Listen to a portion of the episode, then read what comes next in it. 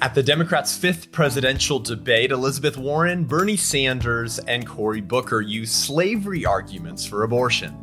The New York Times publishes an abortion survey of Democrat candidates who all pledge their fealty to feticide. Then, the Democratic Attorneys General Association initiates an abortion litmus test to abort pro-life Democrats. And the notorious enemy of unborn children, Ruth Bader Ginsburg, is hospitalized, throwing the left into a frenzy. I'm Seth Gruber, and this is Unaborted.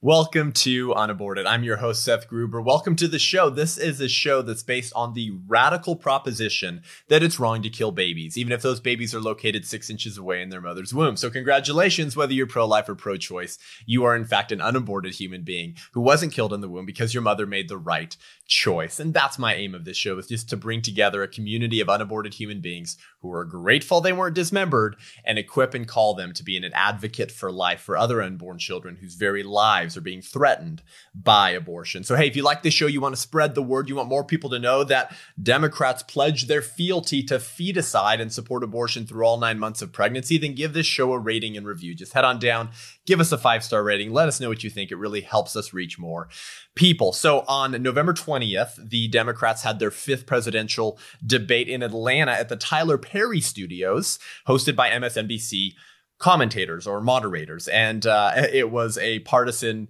makeout session, to put lightly. And so, unfortunately, Elizabeth Warren, Bernie Sanders, and Cory Booker utilized the old racist arguments for slavery in their support of abortion. And now, of course, pro-lifers have been pointing this out forever, right? That most of the arguments made in support of abortion tend to strangely be very reminiscent of arguments that white racists use for slavery. And that's because anytime you strip personhood from an actual biological human being to justify killing them, you're going to have a lot of bad consequences from that. And that enables you to make all other types of arguments to justify killing them, because if they're not persons, then who cares? Well, they're repeating that same type of arguments. And what's ironic is that their party is the party of slavery. This is nothing new. They're utilizing the same arguments against the personhood of unborn children that their political forebears did in justifying slavery. So I want to play you this clip from Elizabeth Warren that went viral because she just came right out and said it. She said the quiet part out loud. She's not hiding her cards,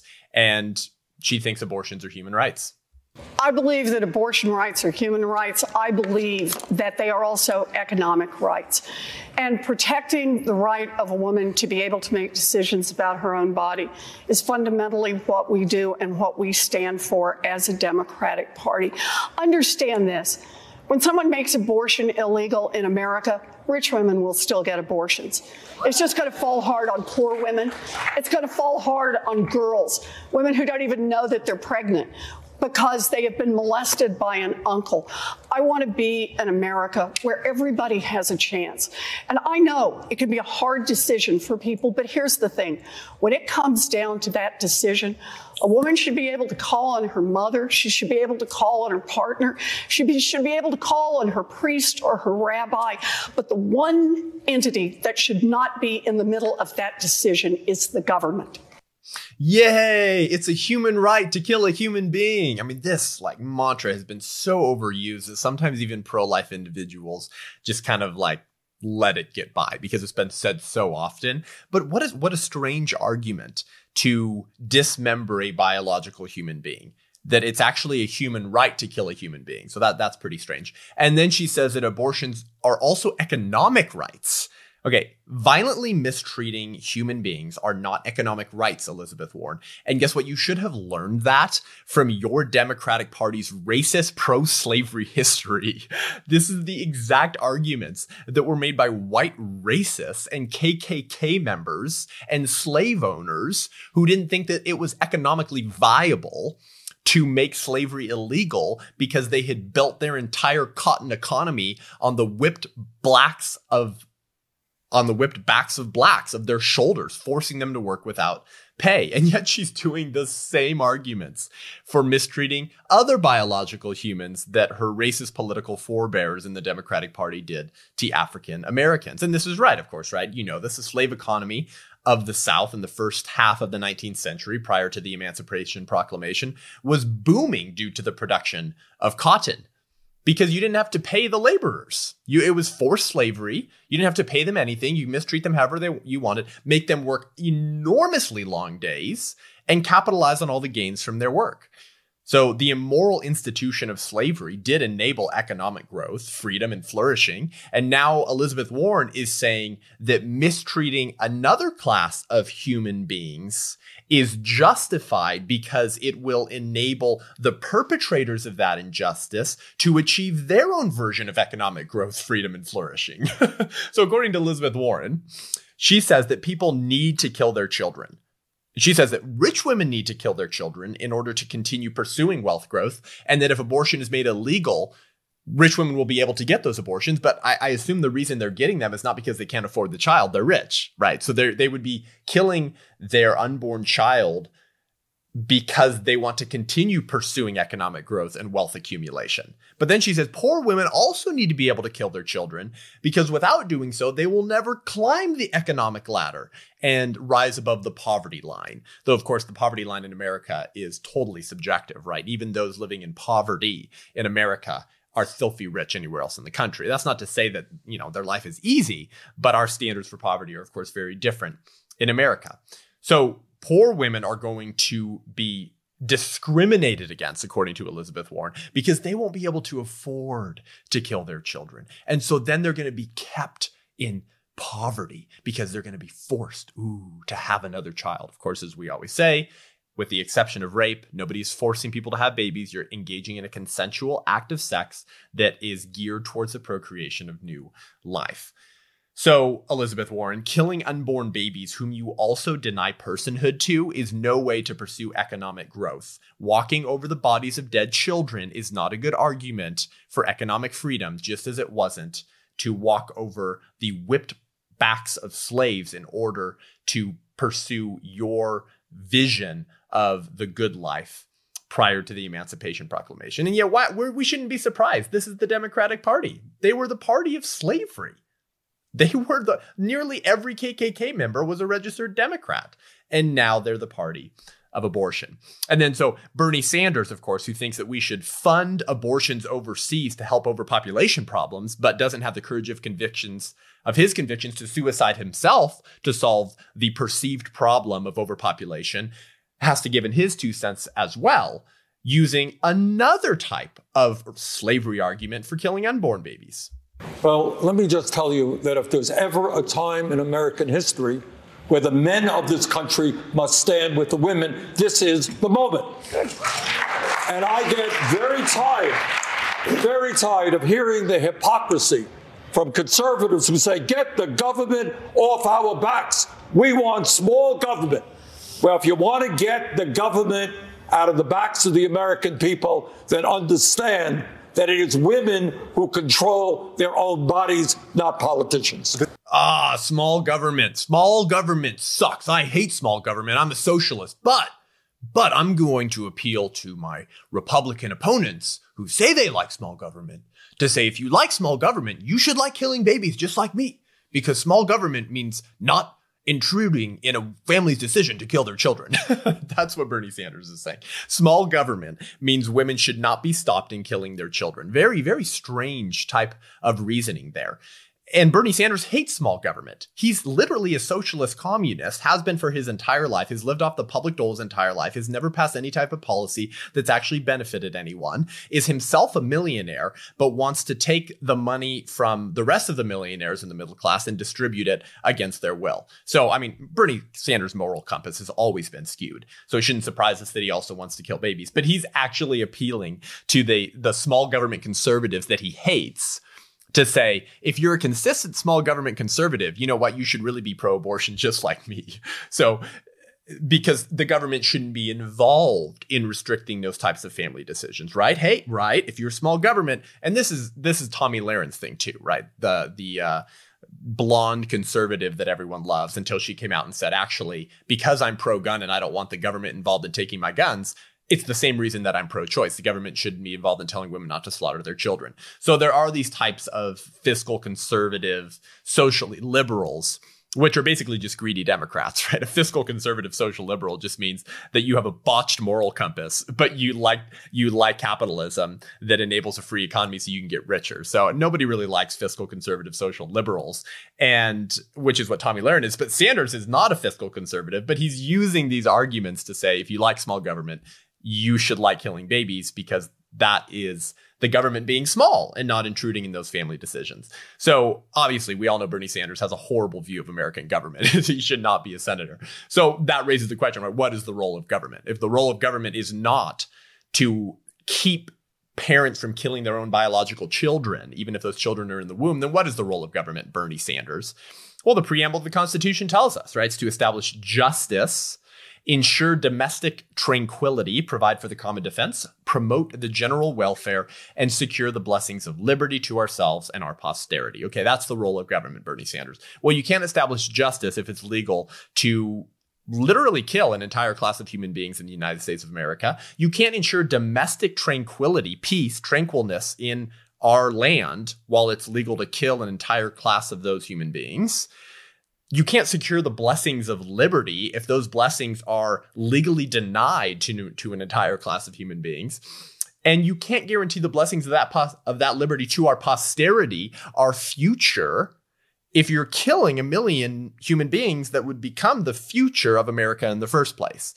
So that's the role of government, Bernie Sanders. Now, how is he making a slavery argument, right? So Elizabeth Warren made the economic slavery argument for killing babies.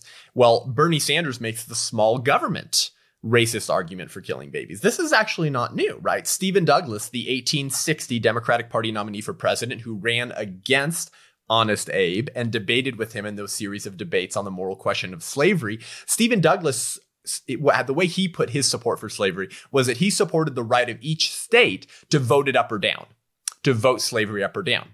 Well, that is more of a small government position, right? The federal government shouldn't be involved in telling states what they can or cannot do on the question of slavery. So he said, well, I'm personally opposed to slavery. I support the right of each state to vote it up or down. So it was a small government argument for slavery, which is pretty immoral if it's wrong to mistreat human beings, if it's wrong to enslave fellow humans. Then the federal government absolutely has a role to restrict that type of behavior and not allow any state to allow that type of immorality in the first place. But this was a very popular argument. In fact, right here is a racist anti-abolition pamphlet advertising lectures on state rights to slavery. And this was distributed while abolitionists were trying to overturn slavery in the southern states that had voted it up, that had allowed slavery in the first place, right? And look, it says, let the rights of the states guaranteed by the Constitution be protected. This was a popular argument for slavery. The government shouldn't be involved in telling states whether they can enslave black people or not. And now Bernie Sanders is saying the same thing about unborn children. The government should not be involved in stopping parents from slaughtering their own unborn offspring. So the inalienable right to life, Bernie Sanders, cannot be cast aside in pursuit of a small government approach that sits back and does nothing while its citizens murder their babies, the posterity of the nation. That is not a moral argument for the moral question of abortion.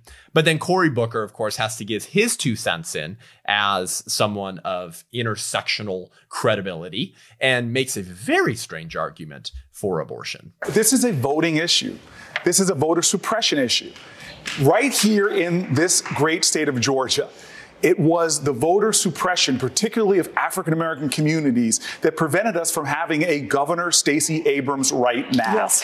And that is, when you have undemocratic means, when you suppress people's votes to get elected, those are the very people you're going to come after when you're in office. And this bill, opposed by over 70%, The heartbeat bill here, opposed by over 70% of Georgians, is the result from voter suppression. This gets back to the issue about making sure we are fighting every single day that whoever is the nominee, they can overcome the attempts to suppress the votes, particularly of low-income and minority voters. So Cory Booker makes this very, very odd argument for abortion and against pro-life policy. So remember, the debate is being held in Georgia, where there's been the whole debate over the heartbeat bill, and Hollywood denigrates, saying that, you know, we're not going to let anyone travel to Georgia and do business there because they don't want to kill babies like we love killing babies here in California.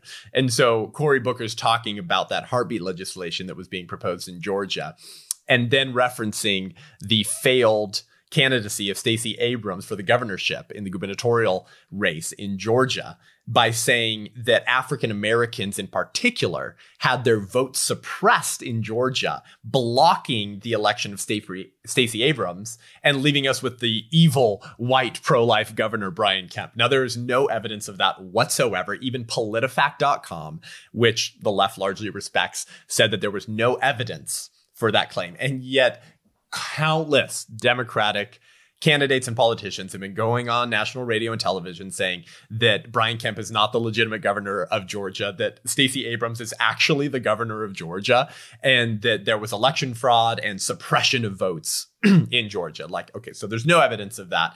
But what he's saying is that the abortion issue was used as a tool to suppress the votes of pro-choice African Americans in Georgia who, had they not had their votes suppressed, would have voted in support of Stacey Abrams and another abortion crazy governor.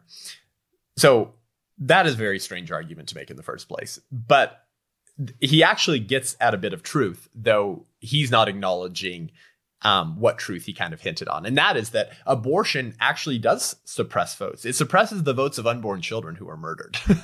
There's no better way to suppress a vote from someone than murdering them. They're dead. They can now never vote. And the irony here, and this gets to how Cory Booker is using racist slavery arguments for abortion, is that the Democratic Party used slavery and racism to suppress the votes of African Americans. We all know this. And now they use abortion to suppress the future votes of unborn children. So, I mean, obviously, blacks couldn't vote at all when slavery was legal, right? And that was one thing that the racists were happy about. They feared the power of African Americans' votes if they were given that opportunity. Why? Because you've just been whipping them and treating them like cattle for decades. Of course you'd be afraid of their power in a vote. But even after the Emancipation Proclamation in 1863, it took another 7 years, right, for the 15th Amendment to allow African American men to vote, just African American men. So that was the 15th Amendment that allowed them to vote. Okay, so now they have that right. But even after that, Democrats weren't happy. Democrats had been racist for a very long time. And so they imposed literacy tests, an understanding clause, the payment of a poll tax, property qualifications, and disenfranchisement for minor criminal offenses, right? We all learned this in high school, that even after the 15th Amendment, African Americans were having their votes suppressed.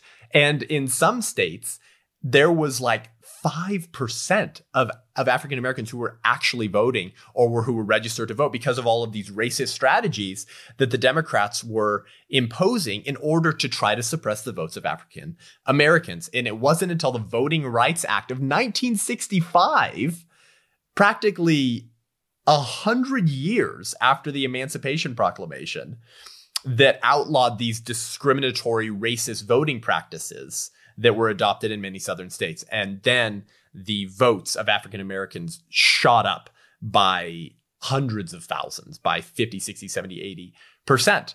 So Democrats have been using racism as a tool to suppress the votes of those they don't like for a long time. And now they support abortion, which eternally suppresses the vote of unborn children who are murdered. So three leading Democratic presidential candidates who all claim to be anti-racism, who all claim to be advocates of human equality, using the racist arguments of their political forebears in the Democratic Party to justify abortion.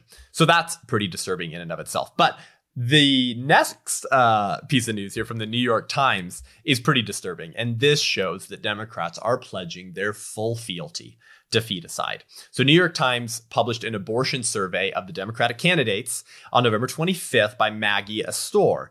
And the questions were the following: how the candidates stood on abortion restrictions, where they stood on requiring judicial nominees to be pro-abortion, where they stood on codifying Roe v. Wade into federal law, banning states from passing any type of pro-life legislation, where they stood on banning trap laws, the targeted regulation of abortion providers, where they stood on repealing the Hyde Amendment, which would force your tax dollars explicitly to fund abortion, where they stood on requiring federal pre-clearance requirements for state abortion laws. So no state can pass any type of abortion law without being pre-cleared and approved by Democratic hacks who love abortion and bow down to Molech.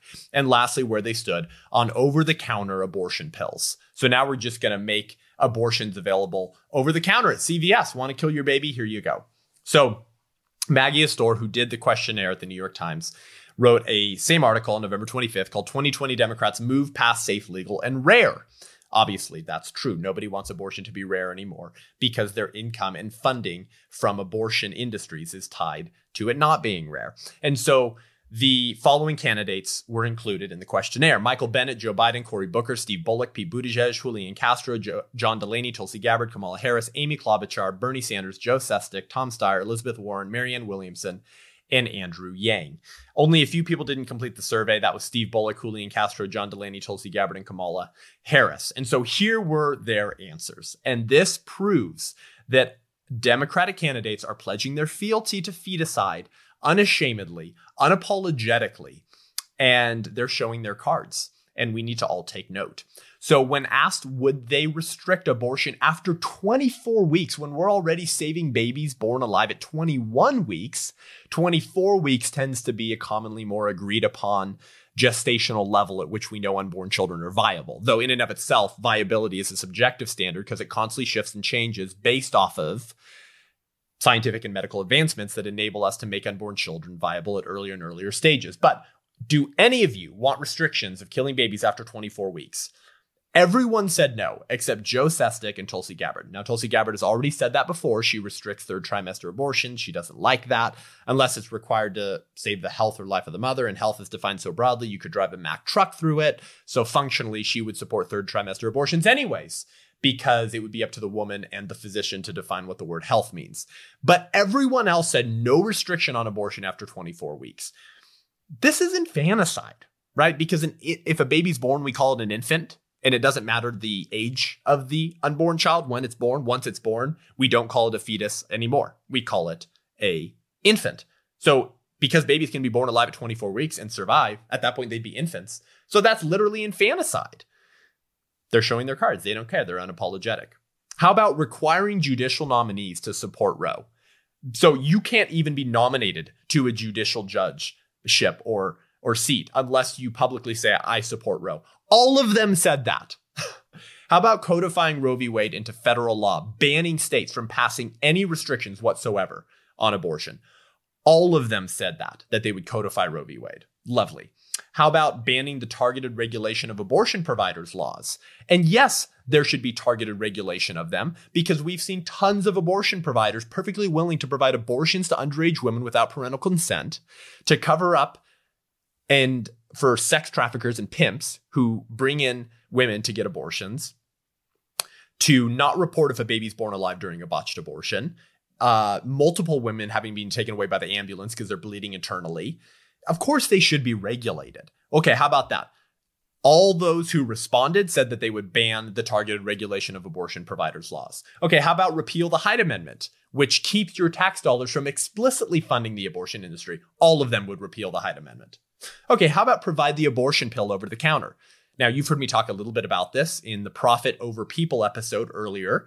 Go check that one out because Governor Gavin Newsom of California is going to force Cal States and UCs in our state to provide the abortion pill in their university health centers, ignoring CDC concerns and regulations that literally 8% of women who take the abortion pill will have a failed abortion, meaning their baby will be dead but won't come out of their uterus. So they're susceptible to sepsis and death And 24 women have literally died taking the abortion pill since it hit the open market. Okay, so you can't really support that and say you also support women's health care, even if you don't care about unborn children, that abortion pill. Should we provide that over the counter to people? Bennett, Booker, Buttigieg, Steyer, Warren, Williamson, and Yang all said yes. Unsure was Klobuchar and Joe Sestak. And no answer was Biden, Bullock, Castro, Delaney, Gabbard, Harris, and Sanders. Nobody said no. They just said yes, unsure, or didn't answer. Lovely. So no one will say no to that, despite the fact that it will lead to the injury and death of young women. You should be opposed to that, even if you hate unborn children, which they obviously all do. Okay, lastly, requiring federal pre-clearance for state abortion laws. Super unconstitutional, by the way. Super unconstitutional, would totally go against all the Federalist papers that support the rights of small governments and of states to make their own laws without the government reaching in, the federal government reaching in and telling them what they can do and what they can't do and when they can do it and when they can't. Yes was Cory Booker, Pete Buttigieg, Kamala Harris, Klobuchar, Bernie Sanders, Tom Steyer, Elizabeth Warren, and Marianne Williamson. No was Andrew Yang and Joe Sestak. And no answer was Biden, Bullock, Castro, Delaney, and Gabbard. So the only people that said no were Andrew Yang and Joe Sestak. And yet Andrew Yang said yes to repealing the Hyde Amendment, yes to codifying Roe v. Wade, and yes to requiring judicial nominees to support Roe. So that doesn't really mean a lot. This is unreal. They're showing their hands. They're pledging their fealty to feticide. They're openly pledging their life and their soul to Molech and the abortion industry. And so the New York Times 2020 article by Maggie Astor goes on and says, quoting Elise Hogue, the president of NARAL Pro-Choice America, "They're setting the tone that this is something we should own proudly," said Elise Hogue, president of NARAL Pro-Choice America, "and not just react to when something happens." That's right. That's right. She's exactly right. They're saying we own it proudly. We're publicly pledging our fealty to feticide. So this is important because you know now. We know they're not staying silent about what they believe. They're not resorting to euphemistic doublespeak in order to try to hide their position and convince pro-life moderates to lend them their vote. They're saying, here's our cards, and they all have the face of Molech on it. Vote for me. So we now need to vote accordingly. We know they've shown their cards. If you're pro-choice, you should oppose all of these candidates because of how radical some of these positions are. So next, we're going to look at the Democratic Attorney General's Association initiating an abortion litmus test to intentionally weed out pro-life Democrats, and Ruth Bader Ginsburg being hospitalized again for her health and watching the left lose its mind. But first, if you like this show and want to hear more great content and commentary from the front lines of the pro-life movement, from the abortion wars, which are heating up like never before, then become a patron of the show. Head on over to patreon.com/unaborted and sign up for $5, $10, $15, $20 a month if you're feeling generous, and help us expand the reach of this show, increase our production value, bring on guests, and provide you some perks beyond what we are now so that you're equipped to defend life at this propitious moment in American history. Because as Greg Cunningham said, sadly, there are more people working full-time to kill babies than there are working full-time to save them. Be one of those who will help us save more babies, change more minds, and change more hearts. We'll be right back.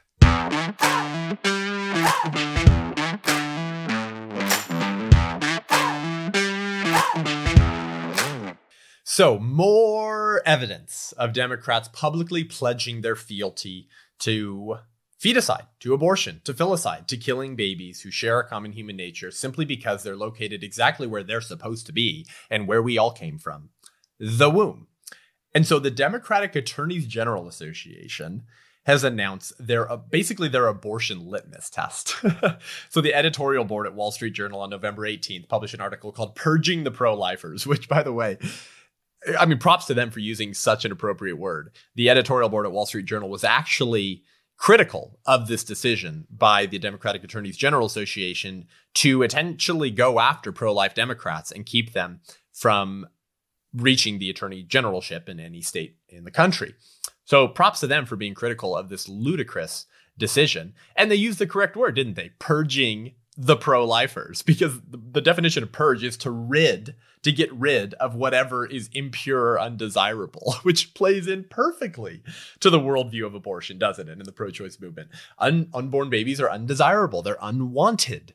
So let's get rid of them. oh, by the way, if you don't conform to our ideology, even though you're a part of our political party, then we're going to purge you too because you're unwanted too. So, I mean, this makes complete ideological sense in terms of worldview consistency. So good on them for using the word purging. So the article says anti-abortion Democratic office holders are about as rare as pandas, but many in their party's leadership won't be satisfied until they're extinct. On Monday, the Democratic Attorneys General Association decreed that it will only give money and strategic help to attorney general candidates who publicly commit, make a public statement to supporting access to abortion. The message? If you're a pro-life Democrat or merely one with misgivings about the party's opposition to any restriction on abortion, don't run for attorney general or for any other office for that matter. That's the message. So if that's not showing your hands that you're pledging fealty to feticide, I don't know what is. And this plays right along with the philosophical road and route that Democrats have chosen to take. At least they're being consistent, because Democrats only care about diversity of intersectional values, don't they? They don't care about diversity of thought or values. They only care about diversity of intersectional virtues. So skin color, gender confusion, and basically divergent sexual preferences. That's the only type of diversity that they care about. They don't have any diversity for thought or values, which are the very things that matter most, right? Those are the things that are the most important about us, because your skin color has nothing to do with how you live, does it? You could be a black Democrat. You could be a black Republican. You could be a black straight guy. You could be a black gay guy. Same with whites or browns or anyone else for that matter, right? So skin color is not the most important thing about you. Your gender identity is not the most important thing about you. Your divergent sexual preferences are not the most important thing about you. Your political partisanship is not the most important thing about you. The most important thing about you is your values, your ideas, and your thoughts. And that's why we see ideas have consequences, right? Because the ideas you hold, if left unchallenged, will become your values. And we all live out of our values. Now, whether they are objectively values or vices is another matter in question, because, right, the left thinks that their virtues are abortion, gender confusion, and any type of sexual relationship you want. But those are obviously not virtues. Those are vices. But objectively, the virtues that we hold are the most important things about us. But your values, whether good or bad, will dictate how you live, right? We all live out of our values. And the way we live is going to impact others. It's going to impact our friends, our families, and our country. And this is why ideas have consequences. If you hold bad ideas, and so then you make bad decisions, that affects the social fabric, that affects the children that you have, that affects your family members and your friends, and more broadly, our society. And that's why our social fabric is disintegrating at such a rapid pace. So the very things that matter the most about human beings, their thoughts, their values, are the very things the Democrats don't care about. They don't want that type of diversity. And so they resort to ideological coercion. That's what they have to do. Because if they're not going to allow diversity of thought, then they're going to have to either weed out those people or try to force them into thinking how they think, in fulfilling the prophecies of George Orwell. Agree with me. Actually, no, don't just say I'm right.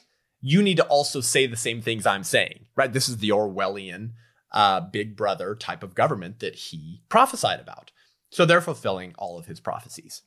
So because they have no tolerance for diversity of thought, they have to resort to ideological coercion, which is the very antithesis of diversity. You can't even have those things coexisting. So the message here from the Attorneys General Association, the Democratic Attorneys General Association, is publicly promise to defend killing babies or no money for you. No money for your campaign, no help with the advertising, no help from us whatsoever to get the attorney generalship in any state that you would wish to in the country, despite the fact that many of those states are much more socially and morally conservative. And so it's going to be very difficult for Democrats pursuing a position as attorney general in some of those states to get there by publicly saying they love abortion, will support it, which is going to turn off large sections of the electorate.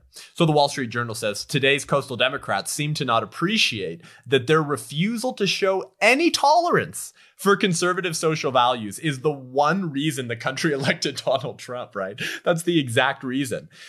Calling the other side of the aisle deplorables and racists for holding conservative values did help catapult Trump to victory in 2016. It was, I mean, for most people, Trump was, we'll elect the middle finger. Yeah, he's a big middle finger to the left. I'm sick and tired of being called a deplorable and a racist for merely daring to disagree with Democrats and not get in line with their ideological coercion. So that obviously helped Trump win in the first place. But now they've moved past simply attacking those on the other side of the aisle and now attacking their own. Democrats are now attacking their own if they don't align with the absolute furthest left in radical positions, including the killing of babies. No money for you, no help with your campaign, and we're going to publicly ostracize you for daring to be a pro-life Democrat. The message is loud and clear here. If you're a pro-life Democrat, get out of town. You're not welcome in our party. So this is more evidence of their radical fealty to feticide. And this is important because this will push more people away from voting for a Democrat in 2020 in their sprint to the left, because they think they have to pander to some percentage of the American public to get Trump out of office, is actually having the opposite effect. And I'm frankly pumped on it because the left does not make a majority of this country. They tend to be the loudest, but they do not make up a majority of this country. The rest of the country is extremely turned off by this kind of gaslighting, and it will most likely catapult Trump to victory again in 2020. So keep up the radicalness, keep up the honesty, keep showing us your cards so the rest of the American public who has a functioning moral compass will reject you, and rightly so. So lastly, we turn to Ruth Bader Ginsburg, right? The sworn enemy of unborn children. And I'm not joking. That's not hyperbole. She was hospitalized at Johns Hopkins in Baltimore on Friday, November 22nd. After apparently experiencing chills and a fever earlier in the day. Now, Ruth Bader Ginsburg is 86 now, right? She was appointed to the Supreme Court by Clinton, and she has had several health scares over the last year, including lung cancer and radiation treatment for pancreatic cancer. And watching the leftist tweets after Ruth Bader Ginsburg was hospitalized is pretty funny, and I'm going to read some of them to you because this shows, right? This shows that this is all about abortion. This shows how fearful they are of losing the most radical seat on the Supreme Court, opening it up to another appointment from President Trump. So listen to some of these, check out some of these tweets. Prayers up for RBG, admitted to hospital after chills and a fever. Hopefully she can go home tomorrow. Hang in there, Justice Ginsburg. We need you like never before. Well, there's the tacit admission that RBG is a radical leftist. You wouldn't need her if she was just ruling on decisions in line with Federalist values and the Constitution. If she was a strict constitutionalist and textualist, nobody would need her because she would just be objectively applying the Constitution. Justice Ginsburg can have any of my organs she needs. Please, Justice Ginsburg, fight, stay strong. Half of your nation needs you to be here for them. Yeah, the half that want to kill babies and know that RBG is a political hack. And then this woman says, for the love of God, keep this woman alive. I'll literally donate any organ necessary to sustain her life. And this other woman says, I'll go over and donate all my organs just in the off chance she might want a lung or something. I mean, just watching the left melt down over this is hilarious. It's hilarious because it's honest. It shows that they don't care in a constitutional republic, in the separation of powers, and in a Supreme Court that's only supposed to be there to apply the Constitution. They want a partisan hack who will apply a political agenda in order to continue protecting the enshrined right to kill your unborn child through all 9 months of pregnancy. And so Joy Pullman at the Federalist on November 25th publishes a piece called Media Propaganda about Ruth Bader Ginsburg's health is irresponsible. And this is exactly right. This shows the partisanship and the biased nature of our supposed objective journalists. So check this out. She says, on Sunday, CNN's reliable sources did a segment about President Trump's recent doctor visit that opened with host Brian Stelter questioning Trump says he went for a very routine physical because he had extra time, but does it all add up? Stelter brought on medical correspondent Dr. Sanjay Gupta to question the official story of what the Chiron called Trump's mystery hospital visit. Ooh. Anytime a 73-year-old man with clinical obesity and a history of heart disease goes to the hospital unannounced, obviously medical people are going to ask why, what prompted that, Gupta said. And keep in mind, the president going to the hospital is a big deal no matter what. Gupta then tried to read the tea leaves into the hospital not being informed and prepped beforehand of the president's visit, and the fact that a week ago the White House doctor rode with Trump in the car, which he says is unusual. Gupta then worried about the possibility that the doctors were beholden to the president and might not tell Trump the truth about his health. Gupta reiterated these concerns in an accompanying 2,100-word CNN article this same day. Because our president went to the doctors. While CNN devoted all this to one news story about the top political figure's unannounced doctor visit, corporate media outlets in general have been busy sending the opposite messaging about a litany of health difficulties for Supreme Court Justice Ruth Bader Ginsburg. So what was the mainstream media's coverage of Ginsburg's health and hospitalization? I mean, she's literally going to the hospital. She's had two different types of cancer. She's had radiation. She's fallen. She's broken her rib. She falls asleep during hearings. And what is their coverage of that compared to Trump going to the doctor once? Instead of 2,000 words of probing about the mystery behind Ginsburg's series of recent ailments, CNN Supreme Court reporter Ariane DeVogue pointed out evidence of Ginsburg vigor, such as her participation the same day she was hospitalized in an important Supreme Court conference. I have been watching her carefully since the beginning of this term, and she has been such an active participant. She's often the first one asking questions, and she follows up. DeVogue commented. DeVogue failed to point out that Ginsburg has been known for the past 13 years to fall asleep during oral arguments, although she did mention that the justice has had cancer 4 times. This is a very strong woman who has had frail health at times, DeVogue concluded, but boy, she's a strong woman. Is anyone saying that about Trump from this same media source, from CNN, facts first, facts only, because he went to the doctor once? Or saying this about Ginsburg because of all these issues? No, they're just saying all these things about Trump because he weighed one's doctor visit. So what's the reality of Ginsburg's health, right? Well, she continues. She says, if she were not a far-left political actor, Ginsburg's health record would not be lipsticked. It's also much worse than Trump. She's 13 years older than Trump, who was 73. She's been falling asleep in oral arguments since 2006. Ginsburg also fell asleep during 2 of President Obama's State of the Union addresses and Pope Francis's speech to Congress in 2015. Ginsburg can barely get herself off of the Supreme Court dais. Another long-time situation. She is typically extremely hard to hear when she speaks from the bench. 2 weeks ago, she missed oral arguments due to a stomach bug. She also missed 2 weeks of oral arguments in January due to lung cancer surgery. The first 2 times she was treated for cancer in 1999 and 2009, she didn't miss a day of oral arguments. In August, Ginsburg was treated with 3 weeks of radiation for a different cancer, pancreatic. And last November, she fell and broke 3 ribs. Ginsburg is simply and clearly not in good health. Unreal. We've never had a Supreme Court justice this old. And when they were pressured to step down by the other justices. So what is really going on here? Why paint this beautiful picture of Ginsburg being this healthy, strong woman who were, I mean, they even did a piece where she's like working out in the gym and showing her lifting weights and all this stuff because she's so strong and so fit. I mean, not going after her. Of course she's not. Of course she's frail and old. She's been sick. She's had cancer a bunch of times. And she's been there way too long. But why paint this beautiful picture of her as so strong, but then question our president's one visit to the doctor's office? Well, I think the answer is clear. I think just like Ruth Bader Ginsburg, the left is being thrown into chills and fever over the possibility of losing Ruth Bader Ginsburg.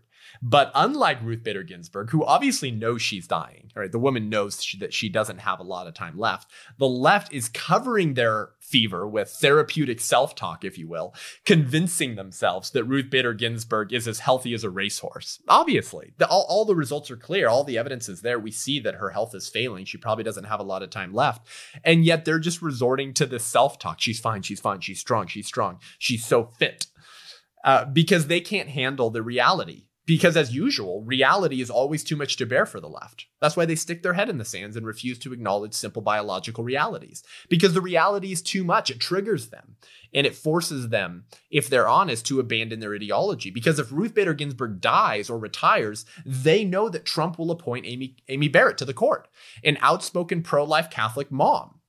So that's something they're obviously very afraid of and they don't want to see happen.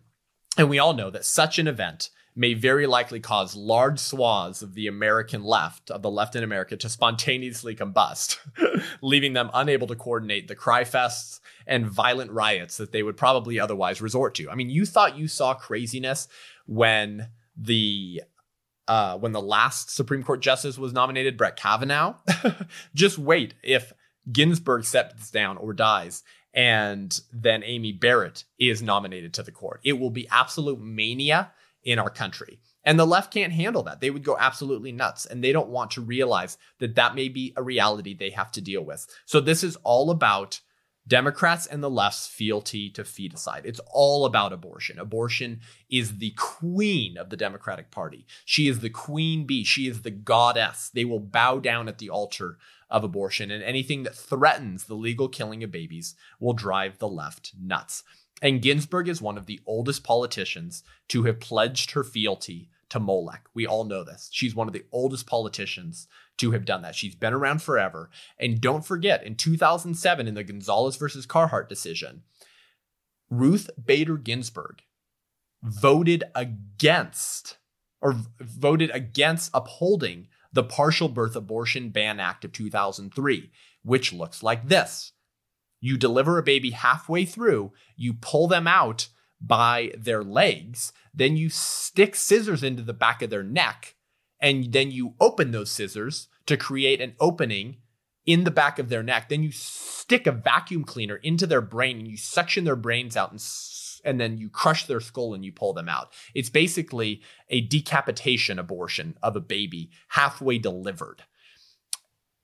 Thank God we have a ban on that type of killing of a baby, at least, thank God. And that was the Partial Birth Abortion Ban Act of 2003. But in 2007, the Supreme Court ruled on whether to uphold the Partial Birth Abortion Ban Act or to not uphold it, making partial birth abortions legal again. You want to know who voted to not uphold it? Ruth Bader freaking Ginsburg, the sworn enemy of unborn children and the oldest politician to have pledged fealty to Molech. This is what this is all about. This is all about abortion. And be ready, get ready, because 2020 will be all about abortion as well. The Supreme Court is beginning to examine different abortion cases, and it's possible that Ruth Bader Ginsburg could step down or die before the 2020 campaign, which would open up the seat for Trump to nominate Amy Barrett. 2020 is going to be an abortion blizzard. So be ready. I've called it. You've seen their cards. They're being honest. Now we have to vote and act accordingly. Well, that's what we have time for today. Thanks for joining me. Hey, head on over to iTunes, Spotify, YouTube. Give us a rating and review. Tell us what you think so we can reach more people. And if you want to continue engaging with me and learning more, head on over to SethGruber.com, SethGrub as in baby boy, ER.com to sign up for my newsletter, to check out my speaking schedule if you want to come hear me speak, and to just get training videos and to encourage yourself to defend life. Until next week, I'm Seth Gruber, and this is Unaborted.